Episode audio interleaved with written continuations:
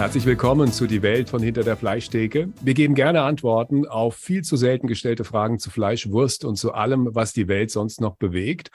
Unser heutiger Gast ist Agrarwissenschaftler und hat einen Lehrstuhl für Tierernährung an der Technischen Universität in München. Herzlich willkommen, Wilhelm Windisch. Hallo zusammen. Mein Name ist Klaus Reichert. Neben mir sitzt mein Bruder, der Haxen Reichert. Hallo Thomas. Hallo Klaus. Hallo Herr Windisch. Thomas, Herr Windisch räumt mit vielen Vorurteilen auf, die Menschen gegenüber Tierhaltung, Fleischkonsum und Landwirtschaft haben. Ich denke, Herr Windisch bekommt genauso viel Fanpost von Veganern und Vegetariern wie du, Thomas. Oh ja, das kann ich mir durchaus vorstellen. Bei mir hat es ein bisschen andere Gründe als bei ihm, aber ich nehme an, dass der Kontext und auch der Duktus, wie das geschieht, sicherlich sehr ähnlich sein wird.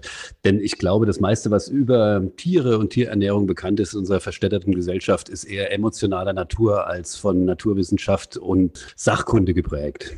Herr Windisch, wie ist denn das bei Ihnen? Ich meine, Sie sind Professor, das heißt, jeder kann herausfinden, wo Sie lehren, was Sie machen. Sie geben Interviews, zum Beispiel in der FAZ habe ich ein interessantes Interview von Ihnen gelesen und dann auch im Radio tauchen Sie hin und wieder auf und geben da Antworten. Bekommen Sie tatsächlich Gegenwind aus der Veganer- und Vegetarier-Szene? Eigentlich überraschenderweise sehr wenig. Ja, ich glaube, das liegt einmal an einem guten Spamfilter und, und natürlich wahrscheinlich auch daran, dass die Argumente, glaube ich, schon sehr zum Nachdenken anregen. Sie sind auch nicht so, so extrem, ja, sondern man kann sich ja irgendwo zwischendrin treffen. Ich frage mal den Metzger und den Agrarwissenschaftler jetzt. Der nächste Bundeskanzler ist ein grüner Veganer und der setzt als erstes Gesetz durch, dass Fleischessen verboten wird. Was würde passieren? Da antworte ich sehr gerne drauf. Dann wird das wahrscheinlich ein Untergrundgeschäft werden, und zwar ein sehr lukratives. Wie ist das bei Ihnen, Herr Windisch? Können wir uns das leisten, Fleischkonsum zu verbieten? Ich glaube nicht. Das ist etwas, was mit dem Prinzip von Landwirtschaft schwer vereinbar ist. Momentan doch. Vielleicht mal in Zukunft. Vielen Menschen sind die Zusammenhänge von Ackerbau und Viehzucht überhaupt nicht mehr klar. Warum braucht Landwirtschaft Tiere, Herr Windisch? Man muss vielleicht mal einen kleinen Schritt zurück machen und mal gucken, was denn die Landwirtschaft überhaupt macht. Landwirtschaft erzeugt nicht etwa Lebensmittel, sondern Landwirtschaft treibt Biomasse um, hält Biomasse in einem großen Kreislauf. Und das Allermeiste dieser Biomasse ist leider nicht essbar und muss trotzdem im Kreislauf gehalten werden. Und die Nutztiere die helfen uns da in einer hervorragenden Art und Weise. Das heißt, wir können kein Gras essen, Kühe können das, machen das und wandeln dann Gras um in Milch und Fleisch. Also mal ganz einfach ausgedrückt. Ganz genau, ja. Es heißt auch, die Weide ernährt den Acker. Also wir brauchen die Nutztiere auch dafür, dass wir viele vegane Lebensmittel machen. Man darf Nutztiere gar nicht gegen vegane Lebensmittel ausspielen, sondern beides gehört zusammen. Wer viele vegane Nahrung erzeugen will, der muss auch Nutztiere haben. Thomas, wir kommen ja beide mehr oder weniger vom Bauernhof. Also eigentlich kommen wir aus der Vorstadt, aus einer Metzgerei, aber unsere Vorfahren kommen vom Bauernhof in Hohenlohe aus einem kleinen Ort Almerspann. Und wie wir jetzt in verschiedenen Diskussionen immer mal wieder rausgehört haben, du warst da öfter zu Gast als ich. Warum, das wollen wir jetzt hier nicht erklären. Aber wie hast du das denn damals erlebt, diesen Zusammenhang zwischen, ja, einerseits waren da Schweine im Stall, da waren Kühe im Stall und dann natürlich die Landwirtschaft, da wurden verschiedene Dinge angebaut. Wie hast du das als Kind erlebt? Naja, ich habe äh, natürlich mich immer gefreut, dass es lecker zu essen gab und dass wir ganz, ganz viele interessante Dinge sehen durften und natürlich auch teilhaben durften daran. Wenn ich das jetzt mal aus der heutigen Sicht beurteile, was die damals gemacht haben, dann war das im Grunde etwas, das im Zyklus der Jahreszeiten sich immer wiederholt hat. Und Zyklus der Jahreszeiten bedeutet ja, dass wir in unserem Kulturraum einfach davon ausgehen müssen, dass es für Pflanzen nur eine Wachstumsphase gibt, die relativ kurz ist. Und ich glaube, die Idee, die hinter auch dieser Art der Landwirtschaft, wie wir sie hier äh, kultiviert haben, steht, äh, ist einfach nur den Lauf der Jahreszeiten so zu nutzen und dafür zu sorgen, dass wir ganz das ganze Jahr sicher zu essen haben. Und so ist halt ein landwirtschaftlicher Betrieb früher aufgebaut gewesen gewesen. Das heißt, da gab es den Ackerbau, das heißt Korn und das, was alles dazugehört. Es gab einen kleinen begrenzten Anteil, was die auch an Gemüse angebaut hatten, aber das war relativ überschaubar gewesen. Dann Kartoffel, klar, was wir gebraucht haben. Und natürlich auch die Tiere, die all das verwertet haben, was wir von diesem Anbau und von diesen Feldfrüchten, ähm, so wie es der Herr Windisch gerade gesagt hat, überhaupt nicht verwerten können. Und damit halt für ein Maß an Nachhaltigkeit gesorgt haben, das beispiellos ist. Also ich würde sagen, dass das damals schon hundertprozentig der Fall war, so wie das gemacht worden ist. Also dieses nachhaltige Prinzip, das kannte nur keiner, dieses Wort. Das war damals subsumiert unter der Begrifflichkeit, man hat halt sparsam die Dinge verwertet und geguckt, dass man alles irgendwie unterkriegt. Also es war ein perfekter Kreislauf, den man sich so vorstellen muss. Da gab es die Landwirtschaft, es gab die Tiere, die Tiere wurden gefüttert, mit äh, der Gülle wurden dann die Felder gedüngt, dann wurde zweimal im Jahr ein Schwein geschlachtet, ab und zu ein Rind, das hat dann den nötigen Fleischbedarf gedeckt und so wurde alles verwertet. Die Schweine wurden mit den Küchenabfällen gefüttert, so war es, glaube ich, auch damals. Also das sagst du. Ja, nicht nur, nicht nur. Also zum Teil halt einfach, das ist ja zu wenig. Wenn man überlegt, was ein Schwein braucht, um fett zu werden, das kannst du mit Küchenabfällen, selbst wenn es eine zehnköpfige Familie ist, nicht ernähren. Das kannst du vergessen. Da musst du noch was anderes dazu tun. Aber es gibt natürlich auch Feldfrüchte, die für uns Menschen völlig ungeeignet sind, die wir aber brauchen, um den Fruchtwechsel halt einfach hinzubekommen. Herr Windisch, nun haben wir in den letzten Jahrzehnten die Landwirtschaft industrialisiert. Also es gibt so Beispiele, dass heute noch etwa ja, unter ein Prozent der Menschen in der Landwirtschaft arbeiten in Deutschland und 83 Millionen Menschen versorgen. Dann gibt es aus dem Mittelalter, gut, jetzt ein weiter Sprung zurück, gibt es so den Vergleich, dass man zehn Landwirte oder zehn Bauern oder zehn Leute in der Landwirtschaft braucht, um einen Städter satt zu bekommen. Dieser Kreislauf, von dem wir gerade gesprochen haben, ist der nicht derart verändert worden, dass es nicht mehr funktionieren kann? Wir haben 24 Millionen Schweine in Deutschland, wir haben 3,4 Millionen Rinder. Das klingt dann auch nach sehr viel. Das ist gar nicht mal so viel. Also mal bezogen auf die Personenanzahl gab es früher deutlich mehr Rinder und wesentlich mehr Schafe. Also das sind, ist etwa Faktor 4 bis Faktor 5. Aber in diese Zeit, da wollen wir ja gar nicht mehr zurück. Ja, außerdem sind die landwirtschaftlichen Nutztiere ja auch äh, zur Arbeit herangezogen worden, also Arbeitstiere. Das brauchen wir ja heute nicht mehr.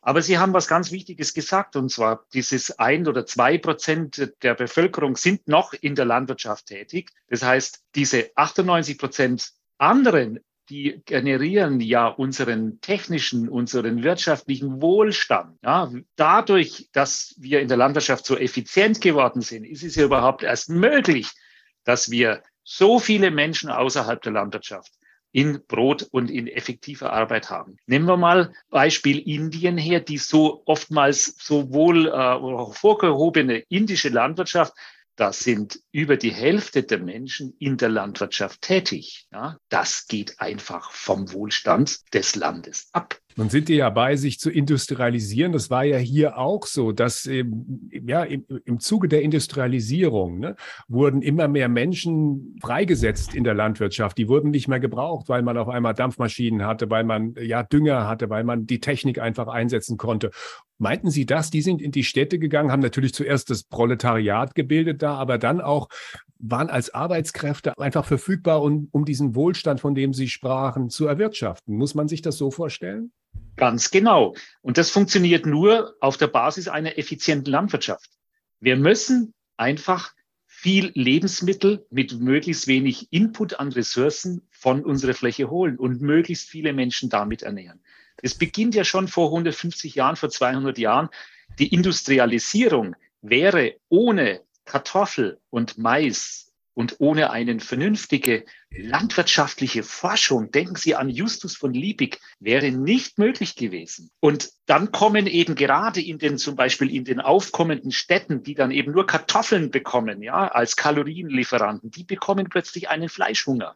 Und wo kriege ich denn das Fleisch dann her? Ich muss irgendwo Nutztiere halten. Die vielen Rinder, die in den Prärien früher gehalten wurden, die Cowboys und mit diesen ganzen Cowboy-Filmen, ja, glauben Sie, die Cowboys, die haben ihre Rinder alle selber gegessen? Nein, die sind dort gehalten worden und sind dann mit der Eisenbahn nach New Orleans, nach New York, nach Boston, nach wie auch immer an die, in die in Zonen der industriellen Entwicklung verschifft und verfrachtet worden. Sie sprachen die Kartoffel an, eine total interessante Frucht, die ja eigentlich nicht hier in Europa gewachsen ist, sondern ich glaube, einer der Preußenkönige hat die Frucht hier in Europa angesiedelt. Und dann war es so, dass die Leute erstmal skeptisch waren und irgendwie, ich, korrigieren Sie mich bitte, wenn ich die Geschichte falsch erzähle, äh, dass die Leute skeptisch waren und diese Frucht gar nicht so gerne essen wollten, weil es halt fremd war. Und dann hat er die Felder von seinen preußischen Soldaten, den Langkers, bewachen lassen und hat gesagt, das ist was ganz Wertvolles, was ganz Tolles. Und so entstand dann eine große Begehrlichkeit auf Seiten der Bevölkerung, im Grunde schon ein cleveres Marketing. War das damals so oder können Sie die Geschichte anders erzählen? Doch, doch, das war schon so. Und, und auch die Geschichte selbst ist Marketing. Denn wenn Sie mal nach Österreich gehen oder in andere ehemalige Königreiche, Kaiserreiche, Königreiche, Herrschaftsgebiete, da hat so jedes Herrschaftsgebiet seine eigene Geschichte, genau zur Kartoffel. Ja? Und ursprünglich, der Kolumbus war ja ganz enttäuscht darüber. Der wollte ja eigentlich die Süßkartoffel verbreiten. Die ist ja noch viel produktiver. Aber sie verträgt eben keine kalten Winter und keine kalten äh, Jahreszeiten. Nun ist auch ein interessanter Gedanke, auch etwas, was wir immer merken, was vielen Leuten gar nicht mehr bewusst ist, wie sehr die Region das Ernährungsverhalten der Menschen geprägt hat. Ich meine, wir sind so Mischköstler hier in, in Mitteleuropa, weil wir können sowohl Fleisch als auch das, was die Felder hergeben, aufessen. Jetzt gucken wir mal weiter Richtung Norden, wo halt die Möglichkeit, Dinge auf den Feldern anzubauen, immer mehr nachlassen, bis nach ganz oben, wo dann halt gar nichts mehr wächst, wo man dann nur noch Robben essen kann oder Fisch essen kann.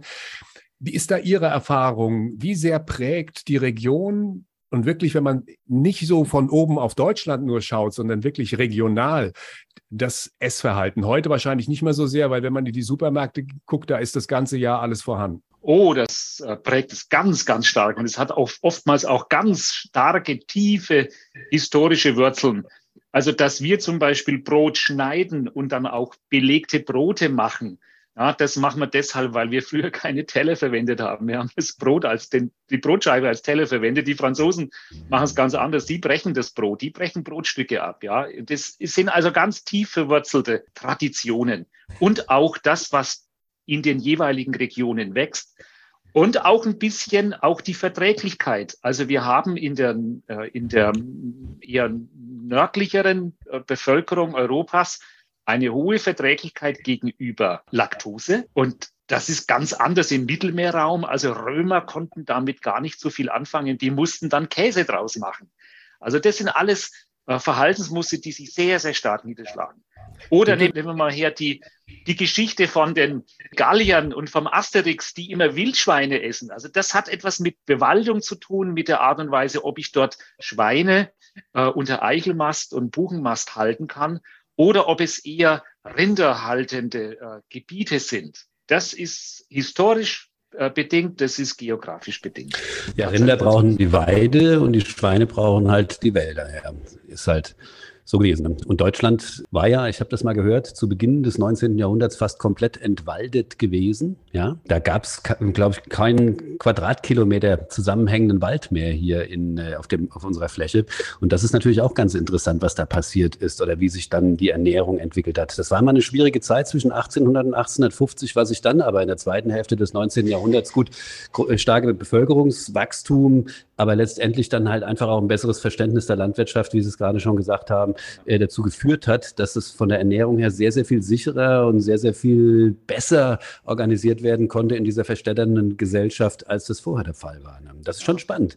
Ich finde auch diese, diese historischen Prägungen, also ich erkläre das auch immer wieder ganz gerne in meinen Veranstaltungen, dass das tatsächlich was mit den Klimazonen auch zu tun hat. Das ist vollkommen klar. Wenn du in der Nähe des Äquators lebst, das ganze Jahr über Früchte findest, und das ohne große Mühe, dann Anbau zu betreiben, ist schon eine große Mühe. Und auf die Jagd zu gehen, was ja zudem noch gefährlich ist, ist dann noch das Zweite, was man sich da natürlich überlegt. Und dass die dann natürlich bedeutend mehr äh, Kalorien aus, aus Früchten, die sie irgendwo im Wald abrupfen können oder in waldartigen Gebieten abrupfen können, ziehen, ist auch vollkommen normal. Der Mensch ist halt, was das betrifft, sehr bequem. Ne?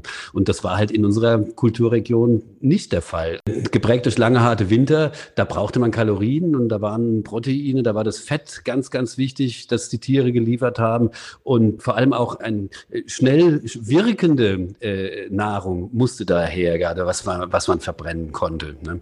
Das ist, denke ich mal, vielen Menschen überhaupt nicht bewusst, auch warum wir die Sau im Herbst geschlachtet. Das hat jetzt nicht nur den Grund, weil es da kälter ist und das Fleisch sich besser hält, sondern einfach deswegen, weil da wurden halt die überschüssigen Schweine, die über den Sommer hinweg die Eichelmast genossen haben, so wurden die traditionell früher gehalten, die wurden halt einfach geschlachtet und dann aufgegessen, bevor der Kornspeicher angerührt wurde oder bevor die Dinge, die man länger aufheben konnte, dann verspeist wurden. Das, so hat man sich da einfach geholfen. Zu der Frage mit, dem, mit den Klimazonen und auch mit der Historie sind die Transportmittel noch ganz entscheidend. Das Allgäu zum Beispiel war keineswegs ein Milchland oder ein Käseland, wie wir es heute so in unseren Vorstellungen haben. Das kommt erst mit der Eisenbahn.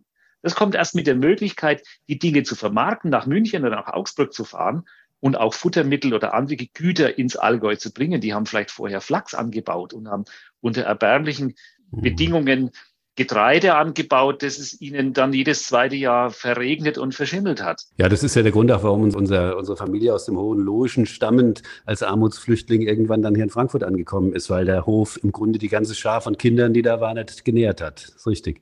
Ja, das war meiner Meinung nach, das deckt sich auch mit meiner Erfahrung und mit dem, was, was ich mir so, ich will nicht sagen zurechtgelegt, aber mit der Zeit angelernt habe, ähm, ist halt, dass tatsächlich, dass, dass viele Dinge anders sind, als sie scheinen und auch dass diese Kulturlandschaften, so wie wir sie heute kennen und auch diese, diese Prägungen gar nicht so alt sind, wie wir uns das vorstellen, vieles von dem. Dass es tatsächlich ein Segen der neuen Zeit ist, als äh, Holz beispielsweise nicht mehr der wichtigste Brenn- und Baustoff war, sondern als man gelernt hat, Kohle zu verhütten und Kohle zu verbrennen und Eisen letztendlich dann Holz ersetzt hat in vielen Bereichen. Die Baustoffe sich verändert haben. Ich glaube, dass es der Natur, dass die Industrialisierung ein Segen für die Natur war hier in unserem Kulturraum. das ist natürlich eine gewagte Theorie. Ah, Klaus, das würde ich dazu sagen. Wenn du aus einer Zeit kommst, wo das Einzige, was du zur Verfügung hast zum Bauen, zum Verbrennen und als Werkstoff insgesamt Holz ist, dann ist natürlich das Thema Nachhaltigkeit äh, gar nicht zu unterschätzen, zumindest was, was das Wiederaufforsten angeht.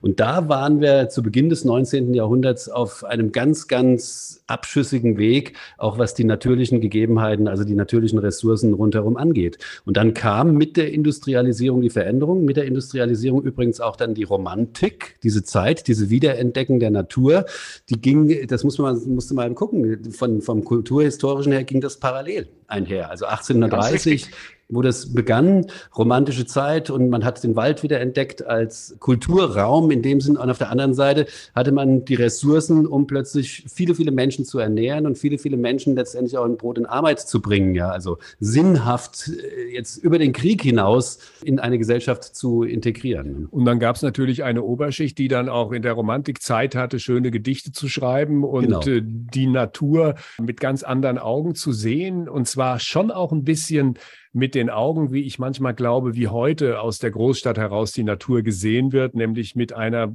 ja, Verklärung, was Natur eigentlich ist. Aber natürlich gibt es eine Parallele.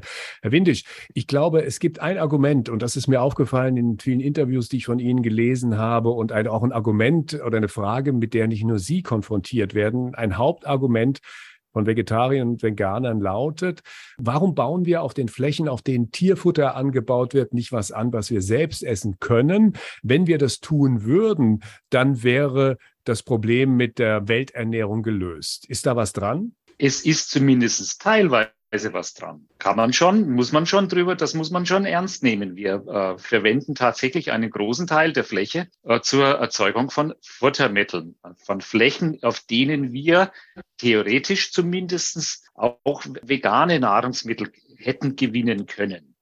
Nun muss man natürlich dazu sagen, dass die nicht alle Flächen gleich geeignet sind, um äh, vegane Nahrung zu machen. Sie können einfach nicht überall gleichermaßen Brotgetreide anbauen. Da brauchen Sie schon sehr, sehr gute Flächen und die müssen Sie auch sehr, sehr gut vorbereiten. Also es ist nicht eins zu eins übertragbar. Es wird immer Futtergetreide geben. Wie viel der, der Fläche Deutschlands wird für Landwirtschaft genutzt? Können Sie das kurz sagen? Von der Gesamtfläche, da müsste ich jetzt die Zahlen genauer nachgucken. Also wir haben vielleicht so die Hälfte der Fläche wird landwirtschaftlich genutzt und von der Hälfte der Fläche, so mal ganz grob, von der Hälfte der Fläche ist ein Drittel oder genauer gesagt 30 Prozent ist Grünland, absolutes Grünland, das man nicht unter den Flug nehmen kann, weil es einfach zu steil ist und der nächste Regen die, die Krume wegschwemmen würde oder weil es ein Überschwemmungsgebiet ist und, und, und. Hat verschiedene Gründe und 70 Prozent sind ackerfähig und auf diesen 70 Prozent ackerfähigen Land, da wird etwa die Hälfte, ganz grob die Hälfte, benutzt, um darauf Futtermittel zu machen. Das muss man jetzt aber mal ein bisschen historisch und auch im Laufe der Geschichte und auch in die Zukunft betrachtend auch mal genauer anschauen. Sie haben immer gewisse Ernährungskrisen im Laufe der, der letzten oder Menschheitsgeschichte und auch der letzten 200 Jahre gehabt. Und jedes Mal, wenn die Menschen immer mehr werden und es gibt eine sozusagen eine, eine Ernährungsknappheit, dann gibt es Innovationen, die dann sozusagen einen Sprung in der Produktivität nach oben machen, in der Produktivität des Pflanzenbaus. Dem folgen dann auch die Tiererzeugungen nach. Also zum Beispiel die Einführung von Kleegras so um 1900. Ja, das ist so die Idee von Biolandbau. Dann kommt 1920 das Haber-Bosch-Verfahren mit dem mineralischen Dünger oder der Pflanzenschutz. Oder die ganz wichtige Entwicklung ist der Mähdrescher. Ja, damit ist es möglich, dass eine Person, eine einzige Person 150 Hektar landwirtschaftlichen Ackerland umtreibt, ganz allein, ja, wo früher ein ganzes Heer an Bauern, an Knechten und an Mägden äh, erforderlich gewesen wäre. Und so kommt es dann immer wieder zu einer relativ großen Produktion von handelbaren veganen Nahrungsgütern, wie zum Beispiel Getreide, Mais oder Soja. Ja? Und wenn man das hat, wenn man das sozusagen im Überschuss hat, und das hatten wir in den letzten Jahrzehnten tatsächlich im Überschuss, was soll der Landwirt machen? Sollen wir selber essen? Nein, der Landwirt macht genau das Richtige. Er veredelt das zu Schweinefleisch, zu Geflügelfleisch. Er macht tierische Lebensmittel draus. Jetzt wächst aber die Bevölkerung trotzdem weiter. Und irgendwann mal wird dieser Überschuss, Überschuss dieser Vorsprung wird äh, aufgebraucht. Und dem nähern wir uns in der, in der jetzigen Zeit langsam an. Und das, was jetzt mit dem Ukraine-Krieg passiert, ja, also diese Verknappung von Weizen, ist nur eine Vorwegnahme. Eine Vorwegnahme dessen, was ohnehin gerade läuft. Und vor dem Hintergrund ist es schon richtig, dass wir uns überlegen müssen, ob wir noch so viele Flächen zur Erzeugung von Futtermitteln hernehmen dürfen und ob wir nicht vielleicht doch mehr vegane Nahrung daraus machen wollen. Aber das Argument, dass es dann reicht, das stimmt nicht. Ja, es wird einfach immer weniger. Wir machen das nicht aus Spaß, sondern wir machen es aus bitterer Not in Zukunft. Und jetzt müssen wir noch vielleicht einen Punkt, darf ich den noch zubringen, noch einen Punkt noch bringen. Ein Kilogramm veganes Lebensmittel im Geschäft gekauft, erzeugt in der Landwirtschaft mindestens vier Kilogramm nicht essbare Lebendmasse. Mindestens. Ja, nicht gezielter Anbau von Futtermitteln, sondern das fällt einfach von Haus aus an. Das kann ich mit Nutztieren in eine Menge an Kilokalorien und an Nahrungseiweiß überführen, die genauso viel ist wie dieses eine vegane Lebensmittel selbst. Also die Nutztiere verdoppeln den Gewinn an menschlicher Nahrung pro Hektar landwirtschaftliche Nutzfläche. Ich kann also mit einem Hektar landwirtschaftliche Nutzfläche doppelt so viele Menschen satt machen, wie wenn ich nur vegane Landwirtschaft mache. So, und in einer Zeit, wo das knapp wird, wo die Weltbevölkerung wächst, da kann ich nicht sagen, es reicht, ja, wenn ich alles vegan mache. Ich muss die landwirtschaftlichen Nutztiere mit, mit einbeziehen. Es gibt ja noch, es gibt ja noch dieses wunderbare Argument, das politisch gesehen zumindest immer mal wieder gespielt wird, dass uns das auch mit Biolandbau gelingen würde. Äh, meine These ist, ich meine, ich bin jetzt in diesem Fall der Metzger, der einfach sagt, der weiß, wie viel Hunger ein Mensch hat. Das wird nicht gelingen. Meine These ist, dass wir die, eine weitere Industrialisierung der Landwirtschaft brauchen, um in der Zukunft erfolgreich an dieser Stelle genau das umzusetzen und zwar alle Satz zu machen. Was sagen Sie dazu? Ja, da gibt's, äh, da gibt's also namhafte Wissenschaftler, die zu, zu den Vätern des gegenwärtigen Biolandbaus gehören, ja, die, die, die sagen wir tatsächlich, wir brauchen ein Bio 3.0, wir brauchen ein Update. Wir müssen uns Gedanken machen, wir können mit den, mit den jetzigen Vorstellungen von Bio vielleicht nicht mehr so richtig die Zukunft meistern. Wir müssen uns Gedanken machen, wie können wir Effizienzen steigen, wie können wir Innovationen hineinbringen. Ja, das ist äh, tatsächlich eine, eine große Herausforderung. Trotzdem heißt es, trotzdem heißt es gegenüber unserer jetzigen Zeit ganz klar, vergleichsweise mehr vegane Nahrung von der landwirtschaftlichen Nutzfläche runterholen und weniger Nutztiere essen und das, was nicht essbar ist, möglichst effizient verwerten. Also auch die Wiesen und Weiden möglichst effizient in etwas Essbares überführen. Mhm. Also könnte man, könnte man auch sagen, dass äh, selbst wenn man noch so ökologisch denkt, man am Ende des Tages ein hohes Maß an Ökonomie braucht, damit es funktioniert. Ich hatte die Debatte übrigens mal gehabt bei mir in so einem Club, wo ich immer mal essen gehe mittags und da habe ich auch mal so einen Vortrag gehalten zu diesem Thema und da hieß es dann, ja, vegan, das geht doch, wir haben das Haber-Bosch-Verfahren. Da habe ich gesagt, ja klar, das Haber-Bosch-Verfahren ist ganz wunderbar, das ist äh, mineralischer Dünger, der industriell erzeugt wird durch Chemie, durch die Kenntnis in der Chemie. Das ist aber nichts Natürliches und das ist ja auch im Biolandbau gar nicht zugelassen. Gell? Ja. Wir haben etwa einen Verbrauch, wenn man es mal umrechnet, ein Kilo Stickstoff, ein Kilo mineralische Stickstoffdünger verbraucht zwei Kilo Öl. Ja, das ist, sie brauchen fossile Energie dazu. Ist also. Zwei Prozent, zwei, drei Prozent des gesamten Energieverbrauchs der Welt wird für diese mineralische Stickstoffdüngung bereitgestellt. Und da könnte man jetzt schon sagen, also lassen wir das doch sein in dieser Zeit, wo wir der jetzt Energiewende machen wollen. Ja, das ist leider nicht so einfach. Sie brauchen den Stickstoff trotzdem. Sie brauchen also eine Methode, wie Sie den Stickstoff in den Boden hineinbekommen, damit Sie ordentliche Erträge erhalten können, damit Sie auch Brotweizen herstellen können. Der braucht nämlich besonders viel Stickstoff.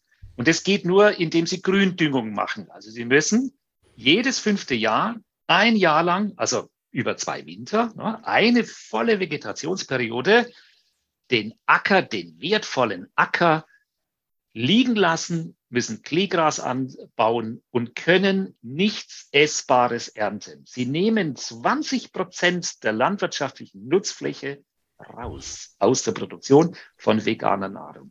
Wenn wir das machen, das hat schwere Konsequenzen für die Versorgung der Bevölkerung, für die Versorgung der Welt. Also da gehe ich auch davon aus. Ich glaube, ich glaube nicht, dass wir uns das leisten können. Im Gegenteil. Ich denke, wir wissen ja heute, dass ungefähr 93 Prozent der Flächen weltweit, die für Landwirtschaft genutzt wird, nach wie vor mit vorindustriellen Methoden beackert werden. Ja. Liegt denn die Chance nicht eher darin, auch zu gucken, dass wir, wenn wir jetzt Entwicklungshilfe leisten, an der Stelle vielleicht, was das Thema industrielle Landwirtschaft angeht, gerade in den warmen oder wir sind ja die gemäßigten Zonen, aber in diesen Randzonen, ja, die jetzt im Moment vielleicht auch gerade so so einen Schritt, was Industrie angeht, nach vorne gehen, dass wir die nicht unterstützen, quasi ihre Methodik der Landwirtschaft weiter zu verbessern und, und dadurch halt bessere Ernährungsverhältnisse für die Bevölkerung zu sehen. Weil das ist ja auch oft ein Thema, das diskutiert wird. Wenn die nichts mehr zu essen haben, kommen sie hierher. Ja, und das wollen wir ja im Grunde nicht. Die sollen ja da bleiben, wo sie sind, die Leute.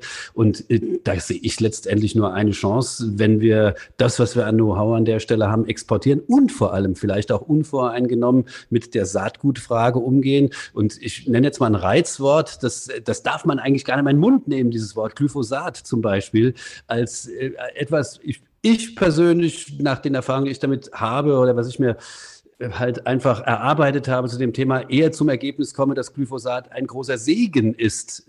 Größer jedenfalls als den Schaden, den es anrichten könnte. Wie, wie sehen Sie denn das? Also die Frage der Intensivierung oder der Landwirtschaft in vielen äh, Regionen der Welt, das kann ich nur voll unterstützen. Und dabei geht es gar nicht mal darum, jetzt mit schweren Maschinen rumzufahren oder Glyphosat einzusetzen. Und auch das mit dem Saatgut ist eine ganz wichtige Frage. Also nehmen Sie einfach mal viele afrikanische Länder her, äh, in denen die also knapp am Hungerkatastrophen immer vorbeischrammen. Ja. Dort erntet eine Familie, die dann eine kleine Fläche Land bewirtschaftet mit eigener Muskelkraft ja, also nicht mit maschineneigener Mus Muskelkraft, die ernten dann vielleicht drei oder vier oder fünf Doppelzentner pro Hektar, ja, während wir vielleicht mit 80, 90 daherkommen. Das ist etwa die Größenordnung. Und Sie müssen, ja, ja. ja, das ist, und Sie müssen von diesen fünf Doppelzentnern, die Sie da bekommen, müssen Sie zwei Doppelzentner zurückhalten als Saatgut für das nächste Jahr. Und wenn jetzt die Ernte mal ein kleines bisschen schlechter ausfällt, dann essen die ihr Saatgut auf. Und dann kommt ein Jahr später der Hunger. So läuft das Ganze. Also es geht gar nicht um solche hohen Produktionsmengen, sondern es geht mhm. ganz einfach darum, ganz in kleinem Stil anzufangen. Und da reicht schon Saatgut nehmen, nicht, dass man jetzt über Jahre und Jahre und Jahre über Inzucht im eigenen ja, ja, ja, Gebiet hergestellt hat, sondern einfach mal kleines professionelles Saatgut von Leuten, die was davon verstehen. Das müssen keine großen Industriekonzerne sein. Es reicht einfach, das professionell zu machen. Bei den Rindern ist es genauso, Nutztieren ist es genauso. Es reicht einfach nur mal ein kleines bisschen Vorratshaltung zu machen, Futterkonservierung zu machen, ein kleines bisschen die Leistung nach oben zu tun. Das wird schon sägen. Den mhm. Landwirten, da spielen die Frauen ja eine ganz große Rolle den Frauen Möglichkeiten geben mit Mikrokrediten, dass sie selbst wirtschaften können. Mhm. Das hat übrigens einen schönen Nebeneffekt, das reduziert die Kinderzahl. Ja, also die Bildung, die Bildung bei äh, in diesen Ländern auf jeden Fall. Ich glaube, dass dieses landwirtschaftliche Thema, das wird uns beschäftigen, also gerade was Entwicklungspolitik angeht, wenn wir wollen, dass diese Menschen da bleiben, wo sie sind, beziehungsweise dass die nur annähernde Chance haben, auch ihre, ihr Bevölkerungswachstum oder das, was sie sich halt da gesellschaftlich irgendwie vorgenommen haben, vorgenommen wahrscheinlich nicht mal, was sie erleben gesellschaftlich, halbwegs im Griff zu behalten, ist das meiner Meinung nach ein ganz wichtiger Punkt. Ich glaube, dass wir auch gut daran tun und ich, ich finde auch, dass wir sie da machen, ganz, ganz großartig. Da wirklich ohne Schaum vom Mund und ohne Emotionen drüber zu diskutieren. Ich glaube, dass vieles von dem, was wir hier diskutieren, ohnehin nur geprägt ist dadurch, dass wir einen ständig vollen Bauch haben. Ich glaube, dass Hunger ganz andere Argumente hervorbringt, als das jetzt hier bei uns im mitteleuropäischen Raum ist. Und ich bin sehr, sehr gespannt darauf, was passiert, wenn das Jahr nun fortschreitet, auch unter den Vorzeichen, die wir jetzt erleben, was wir dann im Herbst für Diskussionen bekommen werden. Und da wird wahrscheinlich die Gasdiskussion noch das geringste sein an dieser Stelle. Wir können dankbar und froh sein, dass die Ernte dieses Jahr, zumindest so wie ich das von Landwirten gehört habe, mehr als durchschnittlich war. Das heißt, sie war recht gut gewesen. Ne?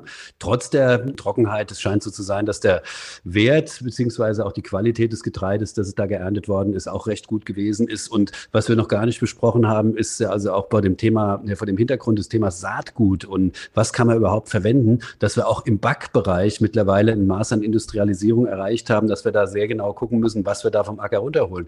Das ist übrigens etwas, was mir Landwirte immer wieder erzählen, dass sie Probleme haben, diese Standards, was auch die Elastizität, also die Bearbeitbarkeit von, von, von Mehl angeht, bei den Getreidesorten in sehr, sehr engen Bahnen nur denken können. Also auch so diese Diskussion, die da immer mal geführt wird in Ökokreisen, wir brauchen alte Getreide, weil die besser sind und dies und das und jenes. Meiner Meinung nach kompletter Unfug. Wir brauchen in der ganzen Breite konzeptionell in der Landwirtschaft halt etwas, das uns die Ernährung all dieser Leute sichert. Und genau das ist ein Exportschlager, denke ich mal, in der Zukunft. Herr Windig, Sie sind ja kein Freund von Vollkornbrot, habe ich gelesen. Ich auch nicht, übrigens. Ich bin eigentlich ein Allesfresser. Ich esse wirklich, ich habe keinerlei keinerlei Hemmungen davor, Dinge zu essen, die vielleicht ungewöhnlich sind und so, soweit sie denn eben Lebensmittels- und Nahrungs- und Nährstofflieferanten sind. Ja, Vollkornbrot hat natürlich schon einen, ähm, hat schon einen gewissen Beigeschmack. Ich esse damit anderen Nutztieren die Kleie weg. Das müssen Sie ein bisschen die, erklären. Die, besser, die, die besser verwerten können als wir, gell?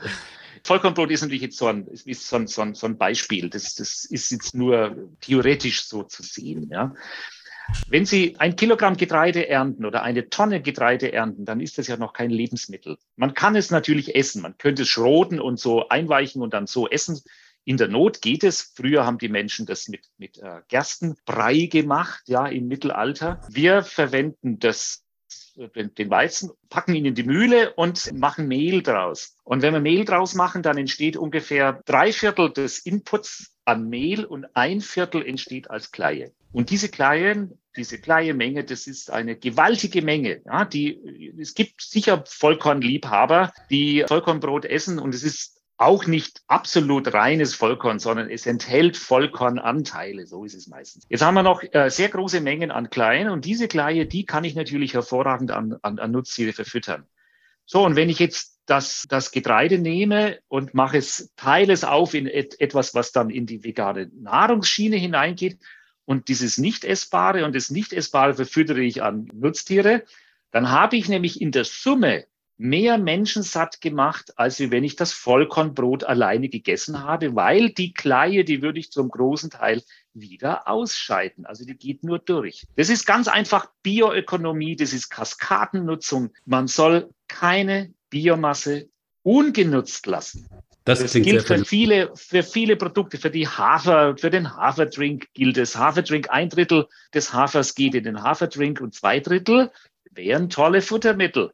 Ja, wenn ich beide Schienen nutze, habe ich insgesamt aus einem Kilogramm Hafer mehr Menschen satt gemacht, wie wenn ich es nur an den Menschen oder nur ans Tier gebe. Würde es denn helfen, wenn wir alles auf Biolandwirtschaft umstellen, so wie es ja teilweise auch gefordert wird? Und wie groß ist eigentlich die Fläche in Deutschland, die im Moment biolandwirtschaftlich bewirtschaftet wird? Äh, die Fläche ist also ziemlich begrenzt. Also jetzt fragen Sie mich, äh, dürfen Sie mich jetzt nicht genau fragen, also wird vielleicht so eine, in der Größenordnung zwischen 5 und 10 Prozent liegen. Also mehr ist es nicht. Das habe ich auch so gehört. Es wird sich wahrscheinlich auch nicht viel erhöhen, je nachdem, wie die Anreize dazu sind. Bier äh, wird immer als eine Alternative oder als, als etwas angenommen, wo man sagen kann, wenn ich Bio mache, ist alles gut. Das ist eigentlich nur ein Narrativ, das selbst dem Biolandbau im Grunde genommen schadet. Ja, weil man glaubt, wenn ich das kaufe, dann brauche ich mich selbst um nichts mehr kümmern. Aber so einfach ist es leider nicht. Selbst Bio ist ja vor Fehlern und vor Unzeitgemäßheiten ja keineswegs gefeit. Viele Bio-Elemente sind ja in Ordnung, also Kreislaufwirtschaft, das ist ja ein ureigenstes Biogedanke. Ja? Aber zu sagen, dass es von Haus aus sozusagen die heilige Kuh ist, die ist so sakrosankt, dass man da überhaupt nichts mehr ändern darf. Das ist so, wie wenn ich sagen würde, die Bibel oder der Koran ist allselig machend und es darf niemand dran rütteln, sonst kommt er auf den Scheiterhaufen. Herr Windisch, warum dringen Sie mit Ihren Argumenten nicht mal halb so gut durch wie Veganer, die von morgens bis abends ihre Pseudoreligion verbreiten und den Leuten unentwegt Angst machen und auch ein schlechtes Gewissen? Ach, ich bin mir gar nicht so sicher, ob das nicht ankommt, denn das, was ich sage, ist ja im Grunde genommen nichts Neues. Das entspricht dem normalen Menschenverstand, es entspricht dem, wie Landwirtschaft funktioniert. Und ich habe gemerkt in sehr, sehr vielen Vorträgen und in sehr vielen Veranstaltungen, die ich jetzt so besucht habe, dass die allermeisten Menschen dem auch zustimmen. Es ist einfach die schweigende Mehrheit. Ja? Und die allermeisten Menschen sind einfach nicht von einem Narrativ besessen. Ja, also in dem Moment, wenn sie von einem Narrativ besessen sind wie von einem Virus, dann ist es so. Es ist so, wenn man von einem Virus infiziert ist, gibt es nur zwei Möglichkeiten. Entweder das Immunsystem eliminiert diesen Virus oder Sie sterben dran. Darf es ein bisschen mehr sein? In dieser Rubrik stellen unsere Gäste uns eine Frage. Herr Professor Windisch, haben Sie eine Frage an uns, die wir für Sie beantworten können? Wie würden Sie damit umgehen, wenn die tierischen Produkte in der Menge viel geringer ausfallen? Naja, Herr Windisch, jetzt als Metzger grätsche ich da jetzt mal direkt rein. Also ich glaube, dass in unserer heutigen Zeit die Menge an Fleisch mit 55 bis 60 Kilo pro Jahr noch nie so wenig war im Verhältnis zu dem, was wir insgesamt essen. Denn das sind so circa 700 Kilo. Das ist so in einem Bereich unter 10 Prozent, was das von unserer Gesamtnahrung ausmacht. Ich könnte mir vorstellen, dass ich das noch ein bisschen reduzieren kann. Das wird aber auch von, von kulturellen Gegebenheiten abhängig sein.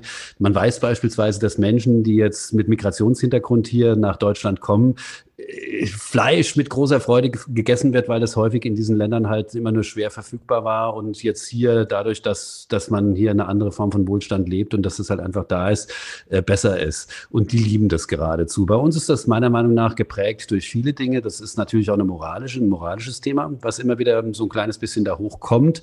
Wenngleich auch dieses moralische Thema, ich halte es da mit Bert Brecht, erst kommt das Fressen und dann die Moral. Ich denke mal, wenn es irgendwie knapp wird, an welcher Stelle auch immer, ist selbst die Katze von der vegan lebenden Nachbarin irgendwann nicht mehr heilig. Und ich könnte mir, ich könnte mir vorstellen, dass also ein Verbot von Fleisch, das war ja die Einstiegsfrage, nicht funktionieren wird. Da wird sich keiner dran halten. Das wird das Erste sein. Es wird auch nicht durchsetzbar sein. Also weder politisch noch von der, noch von der Exekutive. Und dass wir gut daran tun, die Menschen einfach essen zu lassen, was sie möchten. Ob das jetzt im industriellen Umfang, so wie wir das jetzt heute erleben, in der Zukunft noch möglich ist, das heißt auch mit dieser Vielzahl, also sagen wir mal im Verhältnis vielleicht geringen Zahl, aber absolut gesehen natürlich schon großen Zahl von Schweinen und Rindern, die hier als Nutztiere gehalten sind, auch möglich sein wird. Das kann ich nicht sagen. Das wird ein politisches Thema sein. Das können wir hier mit Sicherheit auch nicht in die Zukunft projizieren. Das hängt von so vielen Faktoren ab. Da warten wir es einfach ab. Und dann wursteln wir wie immer am Ende der Sendung noch zwei oder drei Songs auf die Welt von hinter der Fleischtheke Playlist. Wir haben nämlich eine Playlist bei Spotify stehen und äh, jeder unserer Gäste und wir auch schlagen einen Song vor, den ich dann auf diese Playlist zaubere. Thomas, was hast du ausgesucht? So verschaffen oh. wir dem Herrn Windig noch ein bisschen Bedenkzeit, was seinen Musikwunsch angeht. Ich habe mir heute ausgesucht Skills in Pills. Und zwar hat der Rammstein-Sänger, der Herr Lindemann, so ein Side-Project, so nennt man das, wenn die Rockstars irgendwie mit jetzt Freunden vielleicht mal so eine Band gründen und dann losziehen und Musik machen. Und sein großartiger Titel, da gibt es übrigens eine ganz fantastische Aufnahme, stammt übrigens aus Moskau, von dem Konzert, das sie da oh gegessen oh hat. Ich weiß, ist politisch im Moment ein bisschen unkorrekt. Ja. Da gibt es auf YouTube aber ein geniales Video dazu und es lohnt sich, das anzuschauen. Der Lindemann ist schon ein echter Bringer Auch was die Show angeht und die Musik ist einfach großartig. Gut, von mir kommt drauf von Gregory Porter Liquid Spirit und das ist politisch einwandfrei und korrekt. Und Professor Windisch, haben Sie auch einen Vorschlag? ich bleibe bei dem Nahrungsmittel. Und zwar und? ganz einfach, schüttelt ein Speck von Peter Fox. Sehr gut. Großartig. Ein das, toller Titel. Das war's für jetzt. Wir wünschen Ihnen viel Schwein. Vielen Dank, Professor Windig. Alles Gute und bis bald. Dankeschön. Dankeschön, ebenso und viele Grüße. Vielen Dank auch von mir und bis bald.